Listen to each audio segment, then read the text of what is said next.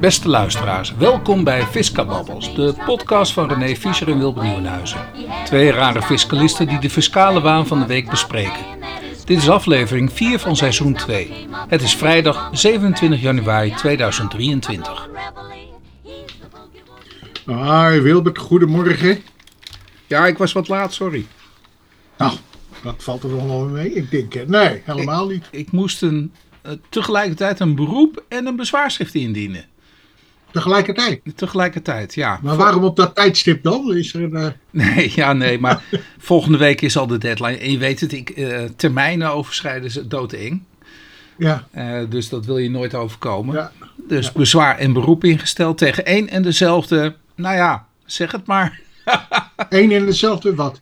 Nou, of het nou een, een uitspraak op bezwaar is, dan wel een teruggaafbeschikking. Dat, eh,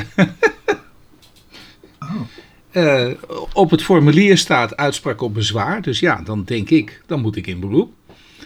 Ehm, maar, de inspecteur, Oh, ja. maar de inspecteur vindt zelf dat het teruggaafbeschikking is. Oh, nou ja, dat het ten onrechte erop staat. Ik kan niet meer bezwaar maken tegen een uitspraak op Nee. bezwaar. Dus ik moet wel in beroep. Ja. Nou, zegt eh, de inspecteur, nee, dat ziet u verkeerd. Het is toch een...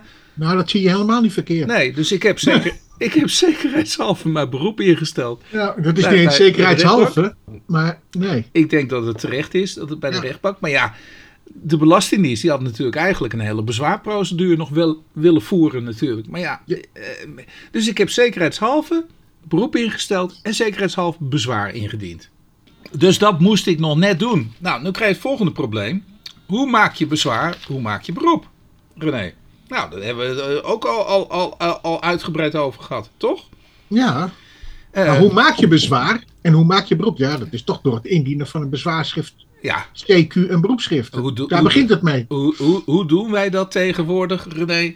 Oh ja, op, eh, op digitale wijze. Nee, Doe je nee, dat? nee. Oh. Ja, nou ja, dat durfde ik nog even niet te doen. Dus ik heb het allereerst bezwaar. Nou ja, ik dacht, dan moet ik toch naar de post. Dus ik denk, ik maak er gewoon een, Oh, een aangetekende brief van. Want ik kan niet in bezwaar bij de Belastingdienst. Toch? ja. ja Door middel ja. van op digitale wijze.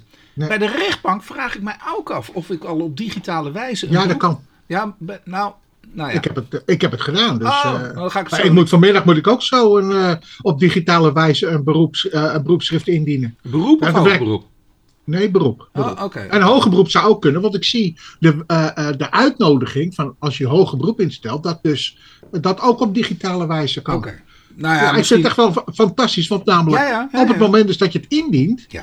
wordt er meteen ook een Ja, ja, stuknummer zit er, aangegeven. zit er een stempel zelfs Ja, op je PDF? Ja, Ja, ja, dan krijg je meteen eh, Ja. per, per retour. Dus- heel leuk.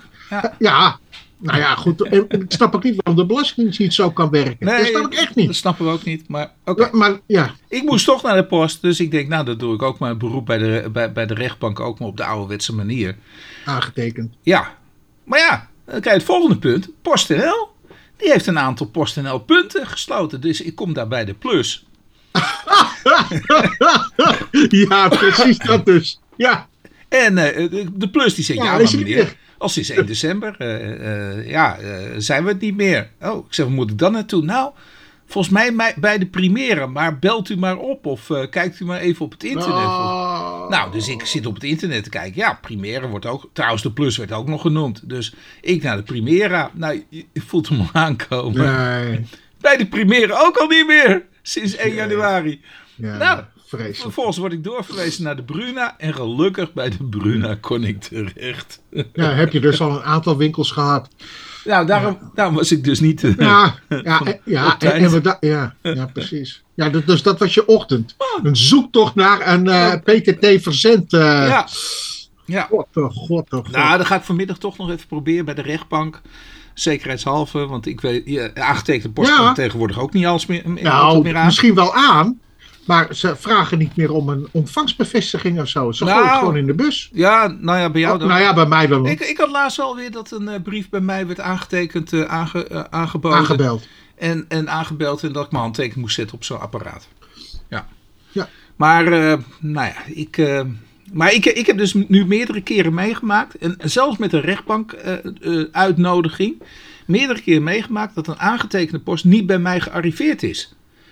Nou, en, Ja, dat vind ik wel... eh, en toen is die zitting is dus ook zonder mij doorgegaan. Hè? Ja. Dus ik wist niet dat er een zitting was.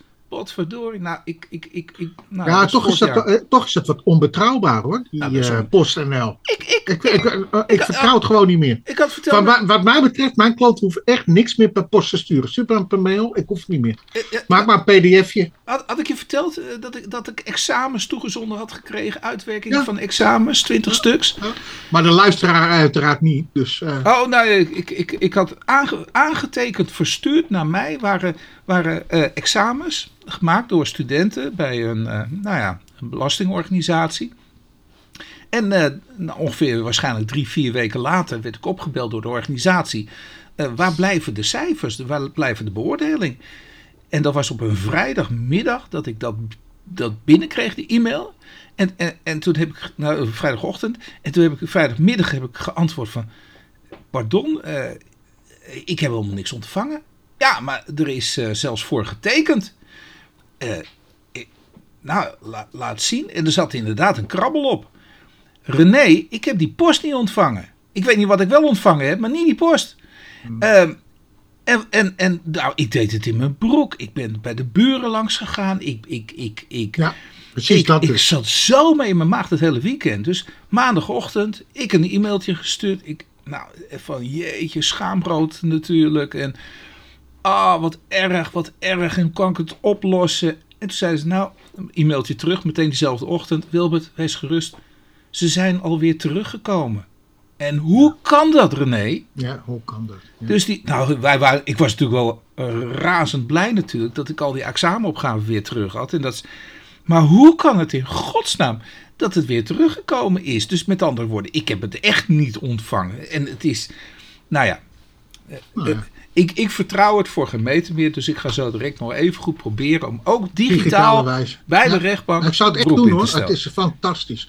Gewoon, ja, want ik neem aan dat eh, nou ja, je ge- gebruikt gewoon je eh, mobiele telefoon. En, eh, plop, en, en erin en versturen maar. Zelfs met je mobiele telefoon doe je het. Ja, nou ja, je moet iets met je mobiel. Ik denk een idee of zo. Wat is Ah, het? Nou, DigiD. DigiD, ja, Oh, precies dat dus. Ja. Nou, waar ik nog even met je over wilde hebben, dat is eh, vorige week. Hadden we het nog even kort over de eh, minister van Financiën. Ja. En dat, dan dacht ik van, nou, dat, eh, dat doet ze goed. Nou ja, deze week kwam het tegenovergestelde weer. en, eh, nou ja, eh, wa- wat is de, eh, wat is de, eh, eh, de reden, of de, de situatie? Je hebt eh, die anti-wiswaspraktijken. Ja. En, eh, en in die nieuwe aan te nemen witwaswet, anti-witwaswet, wil men bedragen van 100 euro of meer gaan controleren. Niet of je Mhm. daarmee bekend bent. Met dat eh, Ja, fenomeen. ja, ja. ja. ja En vervolgens in de heeft, krant. erbij, en, en vervolgens heeft eh, eh, minister, eh, minister van Financiën heeft, eh, eh, voor wat betreft die, eh, de controle van 100 euro, heeft ze een verklaring gegeven bij een of ander RTL 4 programma. Ja. Ik weet niet wat voor programma, het is bij RTL 4 zakelijk. Ja. En daar is een filmpje van op internet waarin ze dus ook zegt van ja, maar dat doen de banken nu tegenwoordig, eh, doen de banken al. Is- Ja, toen dacht ik, nou, joh, je kan me opvegen. Je Ja. kan me werkelijk maar opvegen. Ja. Dit is, Ja. dit is, dit- ja, weet je, ah, die wetgeving is eigenlijk een formalisatie van hetgeen nu al plaatsvindt.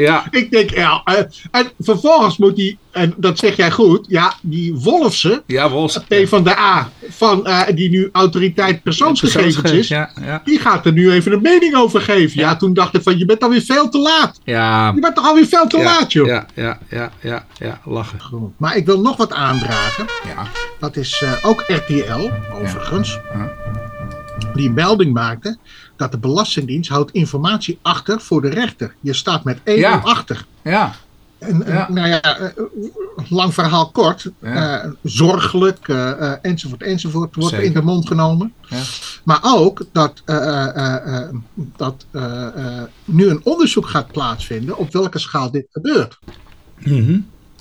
En waar, wat zegt eh, staatssecretaris Van Rij? Hoor je dat ik Van Rij... ja, van Rai. Ja, Rij? het gaat om incidenten.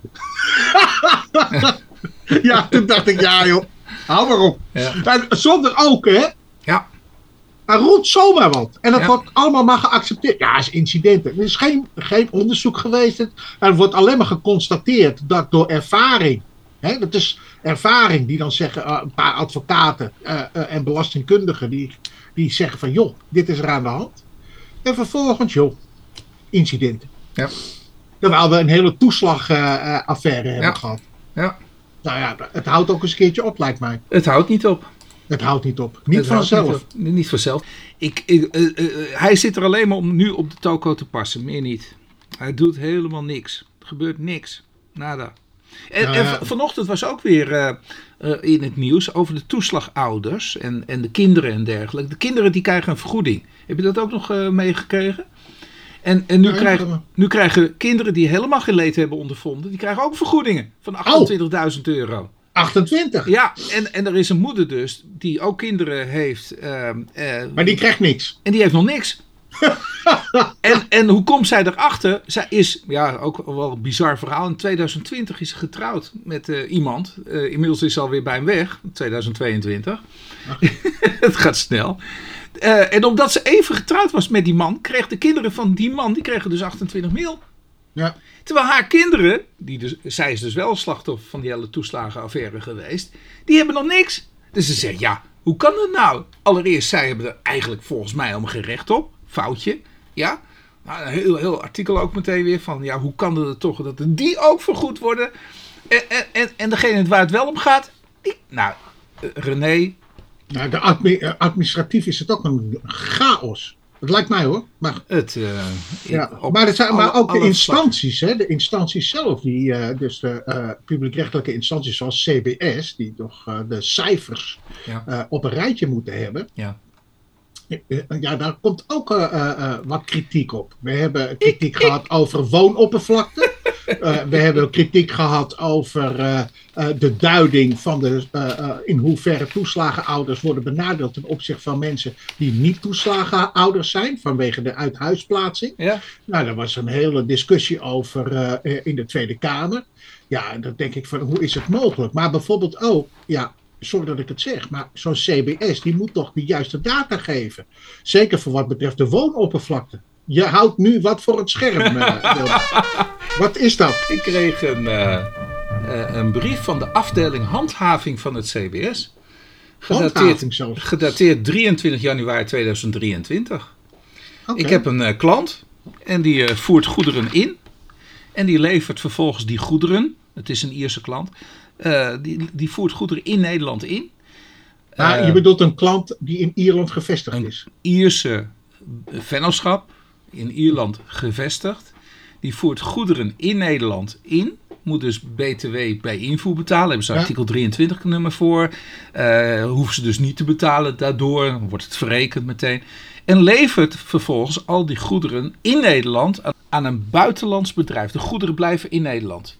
En moet dus behoorlijk wat BTW betalen over die binnenlandse levering. En dat doen ze ook heel correct. Dus daar is niets, zoals wij het noemen, intracommunautairs aan. Ja, dus helemaal niets intracommunautair. Ik krijg al kwartalen achter elkaar, krijg ik, nee maanden achter elkaar, krijg ik brieven van het CBS. Nou ja, elke keer dan. Op ja, jouw adres. op mijn adres. Kijk, ik heb hem nog zelfs eh, eh, ongeopend eh, gelaten. dus die krijg ik allemaal op mijn adres. Dat ik een statistiekaangifte moet doen. Nou, dat moet, Moet ik wel. doen zelfs. Ja, moet doen. En nou, dat moet ik helemaal niet doen. Want ik, ik doe helemaal, althans, mijn klant doet helemaal geen intracommunautaire leveringen. Of in, nou ja, intracommunautaire verwerving hoef je dat niet eens voor aan te geven. Dus ik doe helemaal geen intracommunautaire levering. En nu kreeg ik dan een brief, en dat is voor het eerst sinds jaren, want ik, ja, ik denk wel dat nog heel leuk, eh, ongeopend gooi ik ze dan weer weg. Nu kreeg ik een voornemen last onder dwangsom. Oh, Ah! nou, nou, nou, nou deed ik het even. Nou wordt het in- serieus. Ja, nu deed ik het in mijn broek. Hè, want de hoogte van de dwangsom die kan, Ja, op- is? op- kan oplopen tot 4000 euro. Zo. Ja, daar had ik even geen zin in. Dus ik. eh, Maar is het een, is het een eh, voor bezwaar vatbare beschikking? Of? Geen idee, Een hoor. aankondiging. Ik mocht mijn zienswijze mocht ik, eh, eh, mocht ik geven. Nou, gelukkig stond een e-mail onder, handhaving. Dus eh, dan denk ik ook al, daar schrik je ook al van. Handhavings.cbs.nl Dus ik een, eh, een, eh, een e-mailtje gestuurd naar het CBS, naar die mevrouw dan. Althans, het bleek later een mevrouw te zijn die mij Ja, reageerde. net als je dat van tevoren weet. hè? Ik, ik, ik, ik moet hem eh, eh, even zoeken, even zoeken hoor. Oh ja, ik heb hem hier. Even voor de lol. Het kan zijn dat dat ding is. Eh, dus ik, ik, ik, ik schrijf, geachte CBS, je hoort hem ook, hè, dat is mijn e-mail. Eh, vandaag ontving ik uw brief. Nou, in zaken bla bla bla. Nadat ik al eerdere brieven van het CBS hierover ontving. Klant die heeft echter geen intracommunautaire leveringen gedaan. Wel is er sprake van invoer. Maar daarvoor hoef je toch geen interstataangifte te doen. Want daarvoor worden de statistiekgegevens toch al opgehaald bij de douaneafwikkeling bij invoer. Dus ik verzoek derhalve uw voornemen in te trekken. Nou, Nou, dus het lijkt mij duidelijk toch? ja. Gracht Maar hier. nee. Nou, de gracht in Nieuwhuizen. Eh, Kijk, ik, ik heb wel een beetje verstand van BTW. Eh, dus als En je, als je BTW-termen erin gaat gooien, ja, sorry, maar dan, dan, dan zit ik. Dan, dan denk ik, huh? Dus ik lees dit. Geachte heer Nieuwhuizen. De intrastadopgave betreft de intracommunautaire verwervingen. nou, daar begon ik al. Intracommunautaire verwervingen, bullshit mevrouw. Het gaat over je intracommunautaire leveringen. Ja. ja. Omdat die niet meer in kaart zijn. Maar maakt niet en, uit. en ook Het niet is een- toepassing. het is overigens een term, intercommunautaire levering, die niet bestaat eens. Maar daar kan ik me nog bij indenken dat je die fout kunt maken. En dat ben ik ook wel lullig. Bedrijven, en nou, nou wordt het heel ingewikkeld. Bedrijven kunnen een maandelijkse opgaveplicht krijgen voor intrahandel. Intrahandel. Weet je wat intrahandel is? Ik, geen, ik ook niet. Wanneer zij zijn opgenomen in de CBS-steekproef voor de intra-EU-invoer. Huh? Intra-EU-invoer en of uitvoer van goederen. Intra-EU-invoer. Ik heb er nog nooit van gehoord, BTW-technisch. Het CBS trekt hiervoor iedere maand steekproeven uit de populatie van bedrijven waarvan op basis van de BTW-aangifte wordt aangenomen dat zij internationale handel, ook, hè? internationale handel in goederen hebben binnen de EU. Oké. De gevraagde gegevens kunnen niet worden verworven uit andere registraties van de overheid en instanties. Bla bla bla bla bla bla bla. Nou, dus graag ziet de CBS de gegevens voor alle maanden vanaf twee, van 2022. Alsnog uiterlijk 30 januari Ja, 2023. joh, doe dus ik krijg een week de tijd, hè? Ja, doe even normaal. Nou, geachte mevrouw, puntje, puntje, puntje. Ik snap het nog steeds niet. De term intra-EU-vervoer is voor mij een onbekend begrip. Het begrip invoer is me wel bekend. De begrippen intracommunautaire verwervingen en de juridisch onjuiste term intracommunautaire leveringen zijn mij ook bekend. Maar intra-EU-invoer? Eh, ik zeg het eenvoudig. Mijn klant doet alleen invoer. Goederen die van buiten de EU komen en in Nederland worden ingevoerd. En Tussen haakjes. Binnenlandse leveringen. Mijn klant doet geen intracommunautaire leveringen, noch verwervingen.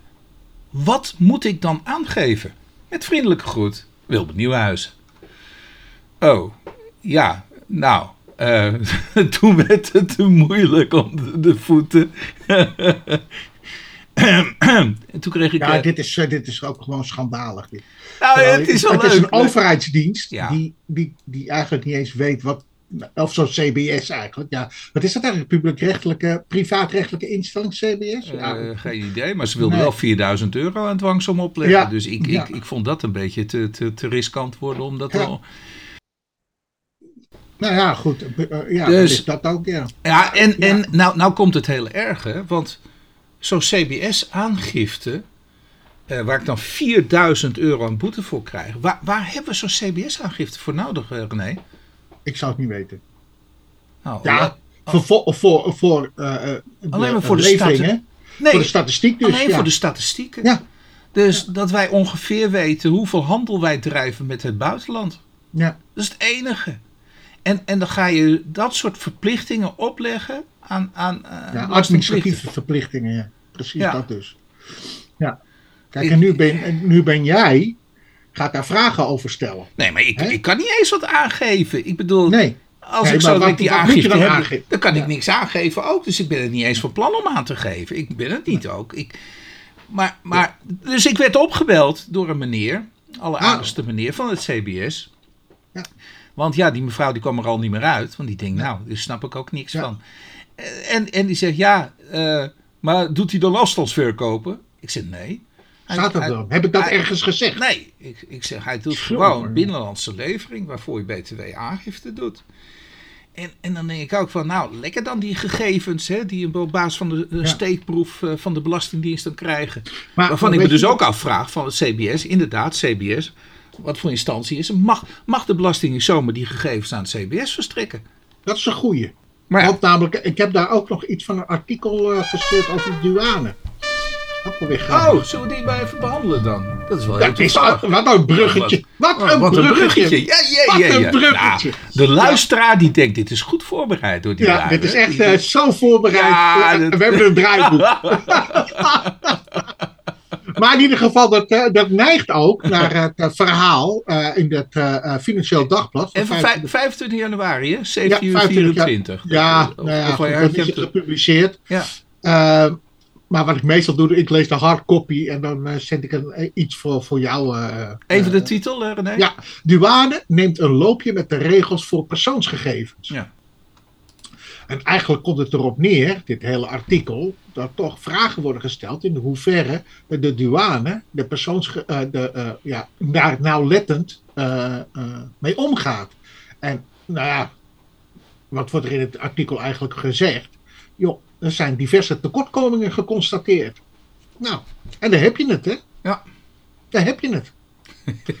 en, ja, en overigens, en waar het mij om ging, kijk, we hebben het altijd over staatssecretaris van Rij. Maar Ja. hier is voor verantwoordelijk, en Ja. dan komt hij, Ja, Aukje de Vries. ja. Toeslagen en douane. Komma, VVD. Ja. Waarom, dat, waarom staat dat erachter? VVD, komma, VVD. ja. Dan mag jij... maar- Ja. Nou ja, ja. Nou, dat vind ik altijd wel leuk. Ja, Van Rij is natuurlijk eh eh, CDA. komma, CDA. Ja, eh, Maar dat wordt toch niet gedaan in de regel? nou, dat hoeven we niet te vertellen. Ja, maar dat wordt toch niet... In de regel wordt dat niet gedaan. Maar kennelijk is het zo dat deze staatssecretaris, Aukje de Vries, nog een onbekende is in de pers. Van, hey, Ja. Nou, Ja, dat, mag dus wel. dat mag wel. ja, Maar goed, ze komt meteen ook negatief in het nieuws. ja. Want ze heeft de zaakjes niet op orde. Nou ja, dat deel. Maar je ziet dus dat zo'n hele maatschappij wordt ontwricht. Ja. Vanwege dus eh, slechte wetgeving. ja. En niemand weet meer hoe of wat. En dat is mijn idee. Ja. Nou ja, zullen we maar beginnen? Ja, dus deze douane, die, eh, die hebben we gehad. Die mag ik wegnemen. Vervolgens zei je, nou, deze moet ik natuurlijk ook mee beginnen, toch? Ja, dat vind ik ook. Titel luidt, bijna iedereen erop vooruit. Dubbele punt, dit doet jouw koopkracht dit jaar. Ja. En het was het beste van de Telegraaf. Eh, Ja. en, en dus, nou, vertel, wat wil jij... eh, Nou, daar wil ik wel iets over, over zeggen. ja, Eh, de NIBUD en het Centraal Planbureau. die hebben een inflatiecijfer van 3,5 verwachten ze, procent. Mhm. En eh, de Nibud heeft uitgerekend dat we met z'n allen erop vooruit gaan dit jaar. ja. En toen dacht ik bij mezelf, hoe, hoe, er possible? Ik, ik hoor van mijn, eh, van mijn partner, Ja. die moet boodschappen halen, Ja. dat het steeds krankzinniger wordt. ja, mijn vrouw. Eh, die, die zegt, joh, dit is niet normaal, joh. Ja. Ik, eh, hè, over die 100 euro. Ja. Nou ja, hè, voor een gezin van vier personen is Ja. 100 euro per week. Kan je niet eens meer rondkomen. Nee. Dan, joh, dat, en zeker niet als je dus kinderen hebt in de puberleeftijd, want die beginnen te eten. Maar hoe komen ze aan die gegevens? Dit, dit gelooft toch niemand? Nee. Als ik bijvoorbeeld. eh, en vervolgens lees ik. Ja, eh, benzineprijs zit weer op de 2 euro. eh, Ja. dit zit weer. alles wordt duurder. Ja. Nou, en dan denk ik van. Eh, Kijk, en dan kan je qua, koop, qua koopkracht is toch hetgeen je uit. Hè, koopkracht is ten opzichte van vorig jaar dat je meer kunt kopen. Als je dus eh, vooruit gaat. Toch? Dat is toch een definitie, neem ik aan. Maar Oh. ik begrijp gewoon die berichtgeving niet. nee, ik ook niet. Ik begrijp het gewoon niet. Ja. Nou ja, goed, kennelijk heb ik daar mijn economische kennis is. eh, is Ontoereikend. is, ja, ontoereikend, ja. Nou, ja. Nou, nu gaan we echt weer naar de jurisprudentie. Of hadden we nog wat, wat anders? ja, nou, we hadden mij hadden we nog zo'n column, wat- Even kijken. Hadden, we- oh, we hadden een column, hè? Ja, een column hadden we ook nog. Ik weet niet waar je... Waar, waar je die ook eerst gaan eh, behandelen. Ja, dan. d- dan hebben we dat maar gehad. Het gaat over de BTW. Dat is voor jou... Oh, eh, die. die ja, een kijk, column. wat- ja. Van Marco Gomez Valeviga. Nou, Is dat toevallig. Gomez of Gomez? Oké. Eh, ik ken, ken de beste jongen. Hele aardige jongen. Eh, werkt op het ministerie van Financiën. Vertel ik er meteen even bij, want dat wordt hier niet bij verteld. Hè? Nee, dat is al heel kort. Dat hè, vind ik wel in, eh, altijd raar. Ja, ja. want waar, Ja, als waar- medewerker van Factuele Nieuws. Ja, ja, ja, nou oké. Dat begreep je ook wel, anders had je dat artikel niet geschreven. Ja, dat werd er niet zo gepubliceerd. Maar het lijkt net alsof het een medewerker is in vaste dienst bij, bij de tijdschrift. Terwijl Ja. je toch een bepaalde achtergrond hebt. En die bepaalde achtergrond die moet je toch laten weten. Voor de objectiviteit natuurlijk. Zodat de lezer kan plaatsen waar, van uit welke blik je dat, dat schrijft. Ja. Ge- gelukkig verschillen de meningen van de BTW's vaak niet hoor. Dat is wel leuk hoor. Oh, is dat eh, een Ja. eh, een- oh, Oké. Al- Als je toch dat soort opinies, als het echt gaat over opinies meer op politiek vlak, dan merk je dat. Hè, vorige week hadden we het nog over Astrid van Ja. Dongen. Nou, een raadsheer bij het, eh, het, eh, het gerechtshof Arnhem. Eh, hier eh, een medewerker van, eh, van het ministerie van Financiën. En eh, nou ja, dan mijn eigen opvattingen als, nou ja, zeg maar, belastingadviseur. En, en, en dan de drie, die drie verschillende opvattingen, nou, die zijn niet verschillend vaak, die- als het Ja. over de politiek gaat. En, en hier de titel hier van, de- van deze eh, column, die luidt De BTW'er is dood, lang leven de BTW'er. En ook dit hier is helemaal eh, ja, uit mijn hart geschreven. Joh. Dat dacht ik al. nee, maar zo, zo kun je zien hoe, hoe, hoe nou, eh, eh, nog, nog leuker is.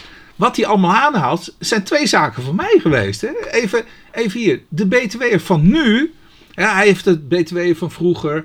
Ja, waar had je het dan over? Nou, maar de BTW'er van nu, die heeft een bouwhelm op.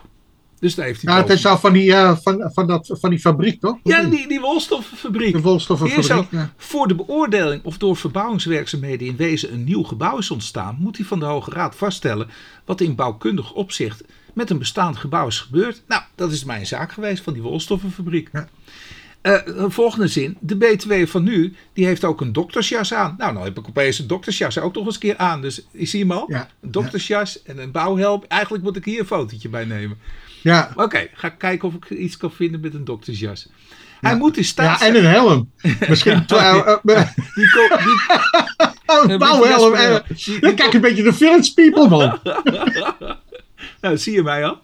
Ik, ik, ik, ik zal proberen zo'n plaatje te vinden. Hij, village people. ja, hij moet in staat zijn te beoordelen of de behandeling van een medisch pedicure, nou die zaak heb ik gevoerd, die voedverzorging bij, je- bij Ja, ja, ja. diabetes Daar hebben we het ook nog over gehad, toch, in de podcast. Ja, Diverse malen zelfs. Ja, Ja. vergelijkwaardige kwaliteit is als, als die van een big geregistreerde podotherapeut. Nou, ook een zaak. Eh, de BTW van nu kan bovendien niet aankomen met een ouderwetse rekenmachine. Hij moet, als het aan de rechtbank Gelderland ligt tenminste, kunnen bepalen of deelnemers aan een willekeurig pensioenregeling enig beleggingsrisico dragen en zo ja in welke mate. Nou, een hele ingewikkelde problematiek. En dan zegt hij dus ook van als ik kijk naar de toekomst, nou dan komt er zo direct nog een pakket aan van een VAT in de digital age. Ja, dat, Ja, wat dat wat zit er is dat, joh? Ja. Wat is dat? Nou, dat is, dat is een drama. Dus ik, had, ik had vorige week ook inderdaad een, een, een- weer natuurlijk een, onder het genot van een, een lunch. Nou ja, een leuke lunch. eh, met, met andere auteurs van, ja, daar moeten we een apart dossier van maken. Het is, ja, dan moeten we ook, eh, hier- nou hier zo, een flink pak papier dat met hardcore BTW-techniek weinig van doen heeft. Eerder met accounting en au- automatisering. Nou, ja. ja, dus Ja. Ook, ook daar ga ik mij tot mijn spijt in, eh, in helemaal verdiepen. Maar ja, dat begrijp je ook wel natuurlijk waar mijn voorliefde staat eh, op, op automatiseringstechnisch vlak, toch? Met de knippen Ja. en plakken van podcast en, Ja, ja. en websites. En, Webs- ja. Ja, ja maar ik, ik, ik, ik, ik geloof dat die kern van, deze, van dit artikel meer was van, joh, die BTW is niet meer zo eenvoudig zoals het eh, zich. Ja, wordt steeds in- en ook inconsequent. Daar we komt het ook maken, een het, beetje. we maken het zo ingewikkeld met elkaar. Ja. Terwijl het eigenlijk een eenvoudige belasting als Ja. eenvoudige belastingheffing Nou, was bedoeld. Als de wetgever zich weet in te houden, dat riep eh, Astrid van Dongen vorige week ook, hè? Ja. Hè, alsjeblieft, doe hier niet aan mee. Hou het Kis. kiss, keep it simple, stupid. Ja, toch? Weet nog? Ja, ja. Ja, laten we dat nou alsjeblieft doen. Maar het gebeurt niet, want we gaan gewoon met de vaart der volkeren mee. Ja. Maar oké, inspecteur moet bij teruggaaf, box 3 heffing, ook rentevergoeding. Ja, vergoeden. Sorry, Ja. vergoeden. Ja. Uitspraak van het Hof Arnhem-Leeuwarden, 17 januari 2023, nummertje 20 00258. Nou René, eh, Nou, komt hij dan. Dit, dit draait, de- deze, eh, eh, deze eh, rechtelijke uitspraak draait om het desbetreffende artikel. En dan moet ik het even goed zeggen, volgens mij was dat 30FE. Eh, indien met betrekking tot de inkomstenbelasting of de vennootschapsbelasting na het verstrijken van een periode van zes maanden te rekenen vanaf het einde van het tijdvak waarover de belasting wordt geheven, naar aanleiding van een bezwaarschrift of een daarop volgende gerechtelijke procedure, een aanslag of een navorringsaanslag wordt verminderd of wordt vernietigd, dan wel een aanslag of een na navorringsaanslag ambtshalve wordt verminderd, wordt geen rente vergoed. Dus je moet je voorstellen, je, er wordt geen belastingrente vergoed. Ja. Misschien wel invorderingsrente, maar geen belastingrente. Dit was dus een, eh, een box 3 heffing wat in rekening werd gebracht. Op grond van dat Darby-arrest dient dus de wetgever, of althans de wetgever, die moet dan eigenlijk eh, terugtreden. Komt de Darby-arrest voor in de plaats en dient dus de Belastingdienst alsnog belastingrente rente te vergoeden. Ja. Nou, ik vind dat toch wel wat. je vindt er nogal wat. Maar, maar Jazeker. Het, het is wel terecht hoor, daar gaat het niet ja, om. dat, dat bedoel ik. Maar je moet je voorstellen, we hebben een Nederlandse wet. Ja. Dat, dat is dus democratisch besloten en dergelijke. En dan hebben we een Darby-arrest, dat dus door het Europees Hof voor de Rechten van de Mens is. eh, eh, Ja. eh, ja, en, en, en, overigens, en die zegt tegen de overheden: als jij belastingcenten hebt ontvangen. en dat is ten onrechte geweest. Ja. Ja, dan, dan, en je moet het terugbetalen. dan moet je natuurlijk ook de schade die daardoor is ontstaan. die zul je moeten terugbetalen. Dus zeker. toch ja. de, de rente. eh, Ja. die, ja, maar die daarom erover- deed je ook altijd, omdat je geen rentevergoed kreeg, ging je niet betalen. Ja. Begrijp wat ik bedoel of niet? Want namelijk, dat is dus de, eh, de- hè, als je denkt van, joh, ik krijg het terug, moet je niet betalen, want je Ja. krijgt toch geen rentegoed. Ja. Eh, want op het moment dus dat je wel betaalt, dan krijg je geen, eh, eh, krijg je niks goed Ja. eh, eh, eh, vergoed. Ja. Dat is natuurlijk best wel raar. Ja. Dat is toch raar? Ja. Oké, de volgende. Is inkomsten Amerikaanse medewerker bij internationale instellingen belast als ROW? Resultaten uit overige werkzaamheden vertaal ik even. En niet vrijgesteld. Inkomsten van een Amerikaanse medewerker bij internationale instelling. Dus die moet daar. Een medewerker, hè, luister wat, eh, Ja. het is een medewerker bij, bij een, een internationale instelling. Ja. En eh, we gaan even naar eh, de uitspraak zelf. Oh, oh ja, tuurlijk. Oh, sorry, sorry. De rechtbank, Den Den Haag, Haag. hè? En het is een uitspraak van de datum 15 november 2022, nummer AWB, eh, schrap 1, of, eh, 21 schrap 3359. Ja. En eh, waar gaat het hier om? Er is dus een, een, een belastingplichtige die werkzaam is dus voor het internationaal strafhof en speciaal tribunal voor Libanon. Amerikaan van origine. En geeft inkomsten aan als vrijgesteld loon. Lang verhaal kort. Ja, hij is dus. Eh, Ik vind het wel ingewikkeld hoor. Het is een Amerikaan. Hij woont in In Nederland. Nederland. ja, Maar hij is advocaat. bij het internationaal strafhof en speciaal tribunal voor Libanon. Ja, maar is hij dan een, een medewerker in loondienst bij eh, Ja. een bedrijf? Ja, ik- ja, als jij Ah. dus werkt voor het ministerie van Financiën, wat ben je dan? Een medewerker van het ministerie van Ja, Financiën. dus met het openbaar ministerie. Dus je werkt voor het o- een beetje vergelijkbaar. Ja, dan ben je een ambtenaar. Oké. En waarom zou deze functie dan anders zijn dan? Nee, nee, ja, ja, ja, ja, ja, oké, oké. Nou, eh, het gekke is dus, Ja, dat, en daar draait het om, Ja. ah, voor, eh, o- om het toe te passen, dus je hebt dus ergens in een regeling die eh, voorziet dat op het moment dus dat je in loondienst bent, dat dan wordt gezegd van joh, je hebt een, eh, eh, een belastingvrijstelling, ja, maar op het moment dus dat je niet in loondienst zou zijn, ja. dan heb je, eh, ben, je, eh, eh, ben je wel belasting verschuldigd. Nou, daarom dat dacht ik al, is hij, is hij nou in loondienst of is hij nou niet in loondienst? Nou ja, Als hij niet in loondienst, dan is het toch gewoon winst? Ja, maar dan, de- maar Oh. dan eh, krijg je eh, van. eh, eh, eh, dan moet je dus. eh, wat is het? Debiteurenrisico lopen. Ja. En, eh, hè, dus dan moet je voldoen aan de volwaardige Oh, oké. omschrijving. zoals de Hoge Raad dat ooit eens in 19. Wat is het? 53 of zo heeft, eh, heeft geschetst. Eh, eh, voor, het, voor het ondernemersbegrip. Kijk, en als je daarin niet voldoet, dan komt, komt die inkomsten eh, niet uit dienstbetrekking genoten. Maar ik begrijp dat hij dus niet ondergeschikt is, of wel? Nou, dat nou- weet ik niet. Dat, oh. dat, dat wordt helemaal niet getoetst. Nou, dat wordt dus niet getoetst. Is dat niet een beetje raar? Nou ja, dat vind ik dus ook. Oh, Dat vind ik dus ook. Daar, daar draait het dus om. ja, want Kijk, en waarom Oh. zou die nou niet in, in dienstbetrekking werkzaam zijn? ja, Want hij werkt toch in opdracht voor, of althans in dienstbetrekking. Hij heeft maar twee, kennelijk ook maar twee opdrachtgevers. ja, Hè? Ja, dan heb je wel meerdere opdrachtgevers, maar loopt hij financieel risico? Je neemt, eh, hij, neemt, hij krijgt elke keer hetzelfde. ja, Althans, ik zie niet dat het eh, zo fluctueert. ja. Eh, hij- en wat het heel belangrijkste is, hij moet zijn werkzaamheden persoonlijk uitvoeren. Ik geloof niet dat hij zich maar kan laten vervangen.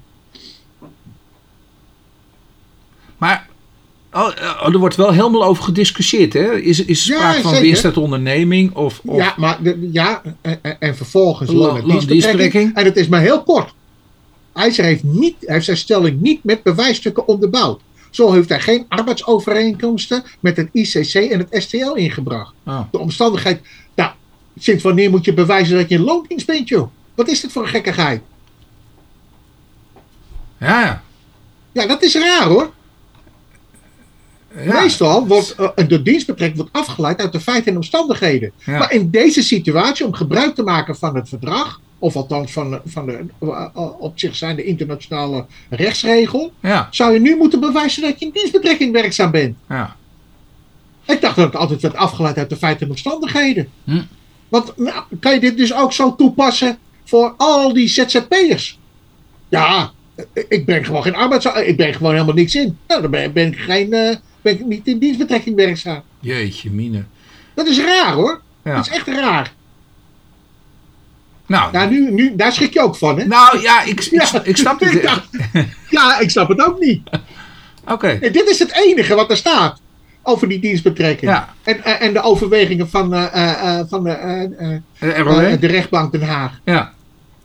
Ja, en vervolgens komen ze op de ro uit. Ja, Ja, als het geen dienstbetrekking is, ja. Ja, nou, je moet toch ergens, moet logisch. Hey, onder vallen. hey, je valt niet onder de ro. Oh!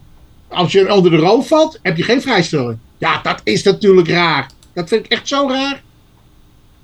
Maar goed. Ja, ik, Ik denk eh, dat, eh, dat hier nog niet het, het, het nodig is gezegd. En ik, eh, ja, nou ja, het is niet ik zo toch dat eh, hij... deze belastingplichtige overweging om even ergens anders te gaan kijken. Nou ja, we, we volgen het hè, in de Oh, podcast. oh ja, ja, ja. Dus eh, Hof, Hof Den Haag, die zal er wel weer overheen gaan. Ja. Aftrek monumentenpanden, deel, terecht deels geweigerd. Aftrek monumentenpanden. Ja, deze heb ik eigenlijk bijgevoegd. En waar ging het eigenlijk om? Eh, eh, het gaat altijd in de discussie voor monumenten. Het is een hele vreemde eend, hè? Aftrek van monumentenpanden. We hebben Ja. een monumentenpand. En als je dat als eh, eh, beleggingspand gebruikt, mag je die kosten die je daarvoor maakt, mag je als persoonlijke eh, verplichtingen of persoonlijke uitgaven, mag dat in aftrek brengen in de aangifte inkomstenbelasting.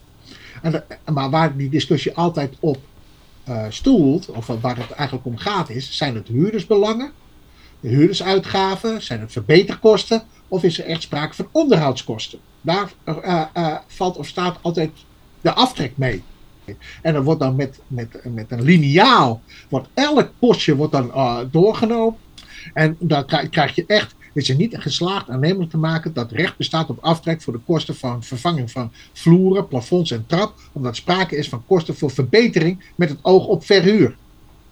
Ten aanzien van de stucadoren, schilderen en het bekleden van de trap oordeelt de rechtbank dat sprake is van huurderslasten, waarvoor geen aftrek op bestaat. Nou ja, en dan ben, en dan ben je dus eh, klaar hè. Even, het was de bepaalde rechtbank Zeeland-West-Brabant van 13 13 januari januari 2023. eh Bree 21 Schrap 4975. Dat was het. Ja. Nou, dan gaan we naar de volgende. Oh, die, die is voor mij- jou. Ja, die heb je Ja. voor mij erin gedaan. En, en ik, ik heb niet gelezen hoor, wat, wat voor teksten je er altijd bij schrijft. Maar ongetwijfeld zul je wel hebben gevraagd eh, van, huh? Eh, is het niet een beetje raar of eh, niet? En dit is een gebouw hè. Maar goed, ga- ga- lees het maar voor. dit is een gebouw. Dus, dus- Ja, en, en Daarmee, daarmee geef jij al aan dat jij het niet snapt. Nou, dat wil ik niet zeggen, maar e- even terug naar Ja, dat de column van vandaag. Maar ja, Nou als jij het niet kom snapt, maar. snap ik het natuurlijk ook altijd nooit. Hè? Dat, Ja, oh, ik denk, ik denk het tegenovergestelde. Jij kan met een, met een eenvoudige woordkeuze kan je mij duidelijk maken wat hier.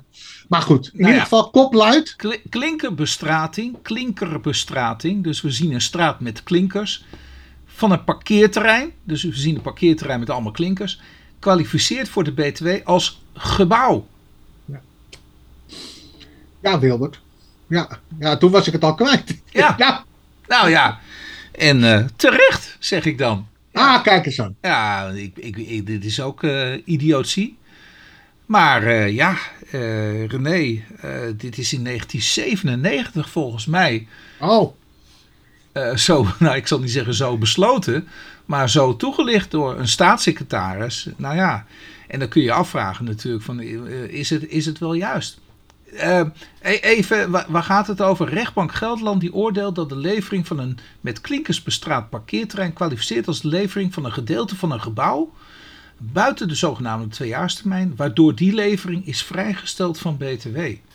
Nou, even rechtbank Gelderland 11 januari 2023, nummertje AWB 21 schrap 4687. Als het een gebouw is, dan levert X dit vrijgesteld van BTW en belast met overdrachtsbelasting aan de particuliere kopers. En dat is gunstiger dan wanneer het belast wordt als een bouwterrein, omdat het onbebouwd is en zo direct zal worden bebouwd met een bouwwerk. Ja, met een gebouw. Van die particuliere kopers, wat gaan die daar willen doen? Die willen daar een woning laten bouwen. Nou, hoe komen we tot deze gekkigheid, René? Mhm. Nou, heel eenvoudig. Omdat in 1997, eh, zeg ik dat nou juist? Ja, 1997 heeft eh, de wetgever het begrip bouwterrein geïntroduceerd. En tegelijkertijd met het begrip bouwterrein heeft hij ook het begrip gebouw geïntroduceerd. En een bouwwerk, een gebouw is een bouwwerk dat vast met de grond verbonden is. Een bouwwerk, eh, als, je, als je gaat lezen in de Engelse tekst van de richtlijn, dan hebben we het over een structure. En als we kijken in de Franse tekst van de richtlijn, zegt de staatssecretaris, dan hebben we het over een construction. Ja, dus een, construction. En, en, en dat doet nou wel goed, hè? Ja. Go- Gomez had ik moeten zeggen, Gomez. Ja?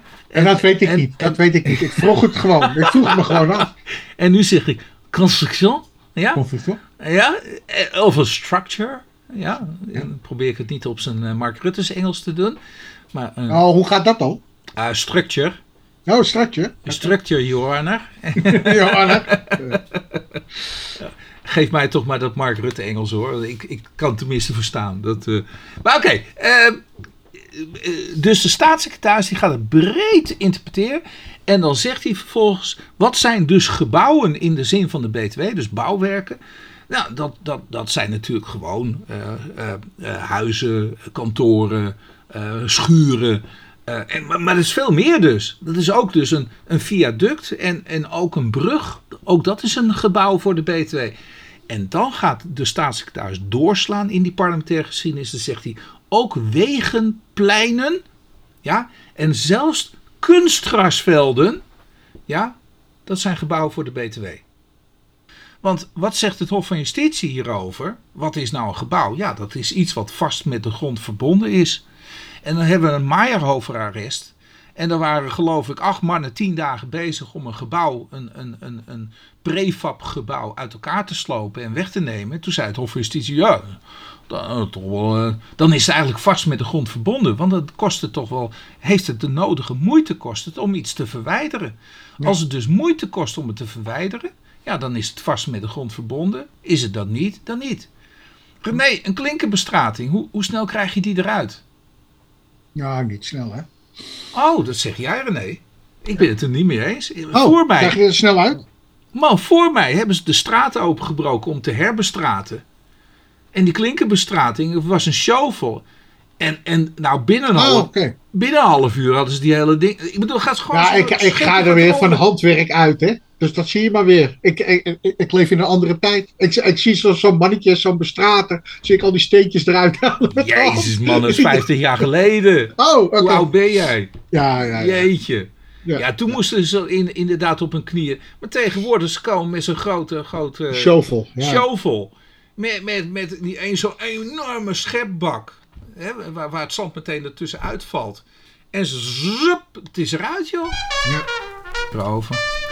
Nota, naar aanleiding van het verslag tijdelijke wet transparantie turbo-liquidatie heb je naar voren gebracht. Ja, dit is minister Weerwind voor rechtsbescherming. Die gaat kennelijk ook over, eh, over, uh, turboliquidaties. over de turboliquidatie. En Nou ja. over die turboliquidatie Ja. is, is toch altijd wel veel om te doen geweest. Ja. Zeker ook ter bescherming van crediteuren.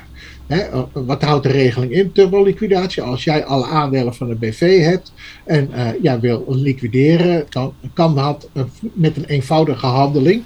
En op het moment dus dat de crediteuren lopen te zeuren, dan moeten zij dus eh, ja, de BV of de rechtspersoon weer laten herleven. Dat is een heel ingewikkelde procedure. Dus de risico ligt dan voornamelijk bij de, bij de crediteuren, die Hmm. dus onbetaald zouden blijven. Hmm. Ja, in dit geval wil toch die, eh, eh, er is al heel veel over geschreven en gedaan. Eh, en waar, waardoor- waar- waarom ook? Om die crediteuren toch een betere bescherming te geven. Wat, heeft, wa- wat is nu het plan om daar toch wat, wat, wat meer body aan te geven? Dus je moet toch wel wat dingetjes publiceren alvorens je zou mogen liquideren. Hm. Eh, maar in dit geval, dus er is nu, nu dus, en dat, dat loopt al een hele tijd, we zijn al heel lang bezig, maar nu loopt er dus een tijdelijke wet transparantie, turboliquidatie naar de Tweede Kamer. En die transparantie ziet er dus op dat je dus meer gegevens moet overleggen, of aan de KVK, of eh, voordat je dus dat besluit neemt. Hm. Nou, eh, eh, eh, maar ja, als je ziet wat voor, eh, eh, wat voor termijn eh, eh, eh, daarvoor in, eh, wordt ingeschat, nou ja, om hieraan te kunnen voldoen vindt ruim voor het einde van de looptijd van de tijdelijke wetsbesluitvorming plaats over het al dan niet invoeren van een structurele regeling. Nou, dat, dat, zo'n zin, Ja, Wilbert, dan ben ik al. eh, Hè? dan zijn we Op- pensioen. Dan zijn we alweer met pensioen. Om de regeling structureel te maken, moet een nieuw wetsvoorstel worden ingediend. Ja. Oh, oh, er moet ook nog hier op volgende, moet er nog eens een keer. eh, dus dit is het verslag. En dan moet er nog een wetvoorstel worden ingediend. Ja. De tijdelijke wet kan worden verlengd met maximaal twee jaar. Hm. Nou, dan ben je alweer klaar. Hè? En zo'n turboliquidatie, hè? Wat, wat houdt dat nou precies in? Wat, eh, Nou, stel dus dat jij bij gebrek aan baten, Ja. eh, dat, je die, eh, dat je die BV niet wilt voorzetten. Dat is een voorbeeld. hm. Uh, nou ja, dan kan je dus met een enkelvoudig verzoek aan de Kamer van Koophandel, kan je dus, je, eh, en, en je bent dus 100% aandeelhouder, dat is wel van belang, Ja. kan je een, eh, een versnelde eh, liquidatie van je besloten vennootschap eh, bewerkstelligen. En dan hoef je niet te publiceren en dergelijke. Nou ja, goed, dat gaat allemaal veel eenvoudiger. Binnen een maand, of binnen eigenlijk per direct eigenlijk, ben je dus van die BV af. Hm. Verzendrapporten Belastingdienst schieten tekort als bewijs voor verzending aanslagen. Als er in postbedrijf Nou, dat ontbreekt. is toch best wel een heftige, moet ik eerlijk zeggen. Dat, wist, ik, dat wist ik ook niet. Uh, uh, het, het is de Hoge Raad van 20 januari 2023, dus dat is wel echt ra- vrij recent. 22 Ja, schrap slash 00362. En het gaat uh, uh, een bekendmaking aanslag en de termijn. Alles gaat altijd met termijnen. Dit is Mm. het formele recht. En de Hoge Raad oordeelt dat de verzendrapporten van de inspecteur tekortschieten als bewijs van verzending, want daaruit niet duidelijk wordt of de aanslagen aan het postvervoerbedrijf zijn aangeboden. Dus kennelijk geldt er dus voor de Belastingdienst nog het punt van joh, die brieven die je dus verstuurt voor hè, de vaststelling van dat iets verstuurd is, moet ook ja, wo- worden vastgelegd op een of andere manier. En als dat niet gebeurt, heb je ook geen bewijs dat er iets is verzonden. Ja, maar Ja. ze hadden hier dus helemaal niet eens bewijs dat PostNL of, of, of Cent. Zand, ja? Ja, Cent. Is ja, het cent of zand? Oh, eh, dat weet ik Ja. ook niet. Maar eh, het was niet eens duidelijk of PostNL of Cent dit had verstuurd. Met andere woorden, Ja. men had helemaal niks aan Nee, bewijs. is, nee. Nou ja, maar eh, ze zeggen dus het is verzonden. Maar hoe Ja. doe jij dat dan? Met, met postverzenden? Nou, wat, wat zei ik dan net helemaal aan het begin? Ik, ik ga naar PostNL eh, punt eh, en, en, Ja, en- aangetekend. Maar aangetekend. zet jij nooit een brief met normaal gefrankeerd? Nee, dat doe ik niet meer. Dat, eh, eh, ik zorg er alleen voor dat de eerste. Ja. Dat Maar stel nou toch eens dat de gaat via de Belastingdienst dat ook zou moeten doen. Weet je hoeveel kostprijsverhoging dat werkt, jongen? Ja, maar eh, ik moet het toch ook doen? Ja, jij moet het ook doen, ja. Nou, Maar de Belastingdienst is- niet? ja, Nou, ja, dan moeten ze maar een digi- digitaal systeem moeten ze op poten zetten. Ja, ja, ja, nou ja, dat is, was ook mijn, mijn conclusie. Ja, dan, dan moet je gewoon met e-mails werken en Ja. Want anders wordt het onbetaalbaar, joh. Het Nou, wordt dat, gewoon maar, dat, onbetaalbaar. maar dat doen ze nu ook. En het werkt veel, veel sneller, veel beter. Nee, maar ik bedoel, het wordt onbetaalbaar Ja. als dus eh, voor elk ver- verzonden bericht Ja, moet worden vastgelegd dat er Ja. iets is verzonden. Ja. En dat kan alleen maar via aangetekend. ja. Dus, Wilbert, weet je, en dat is leuk voor, de, voor PostNL, die gaat erop verdienen natuurlijk. Maar voor ons als burger is het natuurlijk echt waardeloos. Nou, maar nu ook als, als belasting zelf. Ik bedoel, het wordt nou toch echt wel tijd dat ze zoiets gaan invoeren Ja. zoals de rechtelijke Ja, macht. dat vind ik wel, ja. Nou, ja, ja. krijgen ze ook een keer nog even door de Hoge Raad een eh, tik op hun Een vingers. schop. Ja, toch? zeker. Nou, ja, ja, Terecht, zeker. terecht. Hup. Nou, Oh nee, hè, dat is de HOVO. ja. Ik ben, ik ben best wel benieuwd Waarom? of zo'n voordrachtvrijstelling niet kan eh, worden opgerekt. Maar laten we beginnen bij het begin. Dit is een conclusie van de eh, advocaat-generaal. Eh, voor het hoger onderwijs, voor ouderen, valt volgens advocaat-generaal onder de BTW voordrachtenvrijstelling. Ja. En volgens mij hebben wij in het verleden hebben wij al eens een keer zoiets gehad. Eh, eh, en besproken ook. Ja. En toen had jij gezegd, Wilbert, iets in de trant van hier is eigenlijk geen jurisprudentie over. Nee, over er is, er is Dat is helemaal bij. niets eigenlijk. Nou, en het wordt ook deze, deze voordrachtenvrijstelling wordt in de praktijk zelden tot nooit toegepast. Nee. Dus er is ook heel weinig over gezegd. Alleen in de parlementaire geschiedenis is er ooit eens een keertje een zin over opgemerkt. En daarmee hebben we het echt wel gehad. Maar dus die onderwijsvrijstelling is beperkt. En, en hier gaat het om HOVO-cursussen.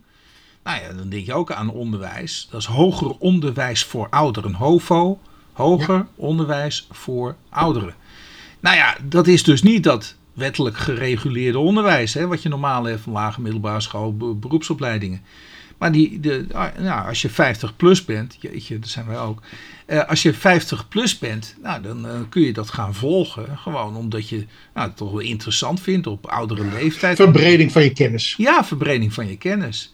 Nou, en, en toen zeiden ze, ja, maar wat er eigenlijk gebeurd is... Oké, het valt er niet onder de onderwijsvrijstelling, maar het is wel een voordracht. En die mensen gaan naar college toe. Ja. En die krijgen dus een voordracht door een hoogleraar. Ja. Ja, en, en die man die staat daar op het podium en die oreert. Nou, wat, wat is dat anders dan een voordracht? En zo kwam die voordrachtenvrijstelling naar boven water drijven. Ja. En, en ja, ik snap ook helemaal niet waarom de staatssecretaris daar nou zo moeilijk over doet. En, en, en, en, en, en de Belastingdienst. Dat, dat dit gewoon onder de vrijstelling Nou, omdat valt. ze van mening zijn dat de onderwijsvrijstelling en zeker niet de voordrachtenvrijstelling Nee, maar- toepasselijk was. Dus Ja. er zit al heel wat BTW over een aantal jaren zitten erin. Hè? Ja, ja, nee, dat is wel zo. dus dat maar, financieel belang is echt eh, ja, huge. maar ja, nie- niemand kan vertellen, althans niemand kon vertellen, wat is nou een voordracht?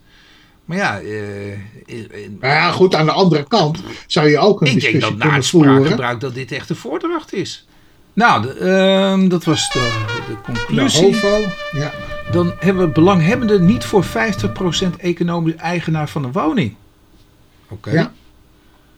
En waar Ja, is dat is- voor van belang, eh, René? Voor de Nou, is- hypotheekrenteaftrek? Precies dat dus. Oh, En eh, het vervelende is. Dit is een, ja, er speelt een internationaal aspect, speelt hier een rol. Ja. Mag ik even de, eh, ja, tekst... eh, hier- de- hier- het artikeltje- eerst even 5 januari Ja, Re- rechtbank 2023. Zeeland, West-Brabant, 5 januari 2023, nummer 21 slash recent. 3400. Ja. Ja. zeker. Dat is eh, vrij recent. En het gaat hier om, om een, woning wat, wat in België staat. Alweer. Vorige week ja, hadden we ja. die ook. Ja, zeker. Maar dat was een eh, woning, voor zover eh, de Ja, met een hoeve. weet. de- Met een hoeve en eh, niemand, eh, niemand wist hoe precies dat eigendom Eh, verdeeld was. En Dus zijn kinderen zaten voorin en hij zat in, Ja. in de stal. Ja. Dat, hij eh, gaf ook geen duidelijkheid erover. Maar in dit Nee. geval is het, eh, is het een man en vrouw die gezamenlijk de woning eh, eh, bewonen. Eh, kennelijk wel werken ze in Nederland, waardoor ze dus eh eh, eh, die hypotheekrenteaftrek in aanmerking wilden nemen. 2015 verlaat ex-partner hun gezamenlijke woning. Echtscheidingsconvenant, wat is daarin afgesproken? Dat er over en weer geen alimentatieverplichting is. Woning en hypotheek worden toebedeeld aan de vrouw. Dus, je moet je voorstellen, vrouw woont in de woning, blijft in de woning wonen. Maar 50% van het eigendom behoort bij, Wilbert, bij de man. Ja. Oké. Er wordt Niks afgesproken dus.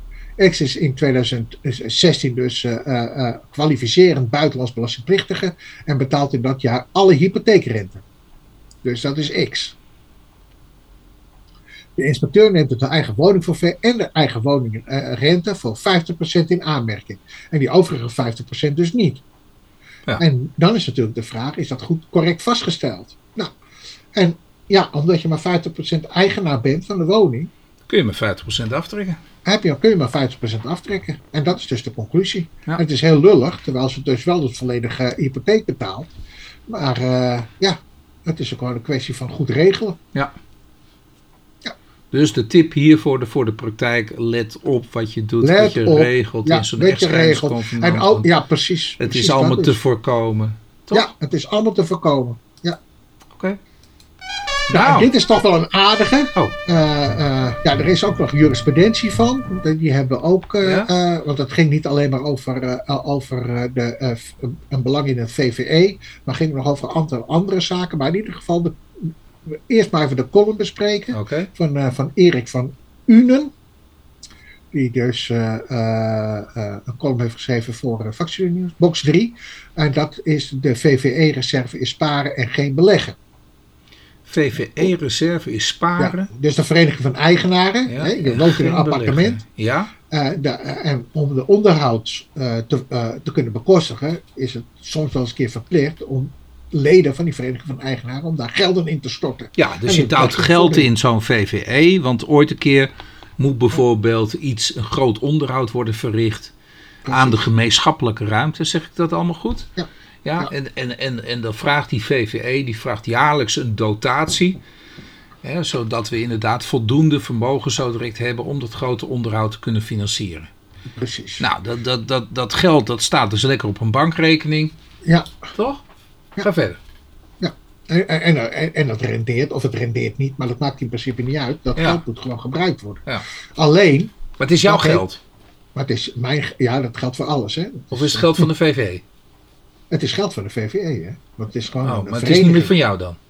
Maar het is niet meer van jou. Je hebt een vordering daarop. Oh, je een vordering. Ja. Oké. Dus die vereniging van eigenaren, elk Ja. lid, Ja. die heeft een bepaalde vordering op die VVE. Oké. Dus hè, het aandeel in die VVE. Hmm. Nou goed, in ieder geval. Kijk, de column gaat het erom dat het hele box 3, er valt geen touw meer aan vast te knopen. Het wordt drijfzand. Echt, het wordt echt werkelijk wat drijfzand. Want, wat is er nu aan de hand? Eh, Hof Leeuwarden van 20 januari 2023 heeft, eh, heeft gezegd van joh, Dat is, eh, besloten, dat is heel recent, hè? hij is heel recent, Ja. heeft gezegd van zo'n VVE moet je niet gelijk schakelen met een overige vordering, zoals de Belastingdienst dat voorziet, maar het moet worden gekwalificeerd als een banktegoed. Maar is het niet een beetje vreemd, René? Eh, dit- ik, ik, ik, ik begrijp de discussie wel hoor, maar, eh, maar ik kan toch niet, net zoals een, van, van een bank, eh, ook al is het nou een vordering of een overige bezitting, ik, ik kan dat toch niet meer terugeisen van die VVE, of wel? Nee, Ik ben gewoon dat geld toch kwijt? zeker. Maar het gaat er om het rendement, hè? Ja, nee, maar ik, ik heb het toch al uitgegeven. Ik, ik kan het nooit meer terugeisen. Nee. Eh, Kan ik het rendement toch ook niet terugeisen? Ik neem aan dat op het moment dus dat, eh, dat je gaat verhuizen, dat je je inleggeld niet terugkrijgt bij van zo'n VVE. Nee, dat lijkt mij ook. Dat gaat toch gewoon over op de nieuwe Ik ben eigenaar. geld kwijt, ja.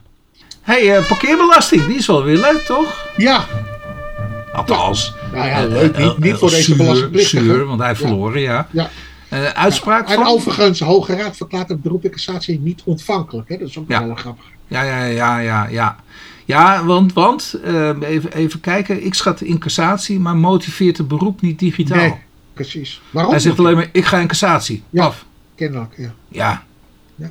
Dan heb je een ongemotiveerd cassatieberoep zitten ingediend. En je moet wel iets zeggen. Nou, ik zou zeggen, in vergelijking met de vorige week hadden we ook zo'n eh, uitspraak. Nee, Ah. ik wil het eerst gehoord worden.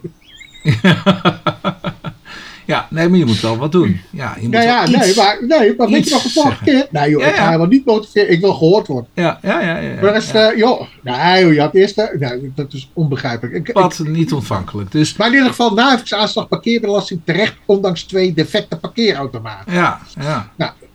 Eh, eh, het is, het is van, van Hof, Hof Arnhem in ieder geval. Die heeft er al een besluit over genomen. Het liep bij de Hoge Raad eh, in 2022. Maar in het kort komt het erop neer. Ik, ben, eh, ik rij auto.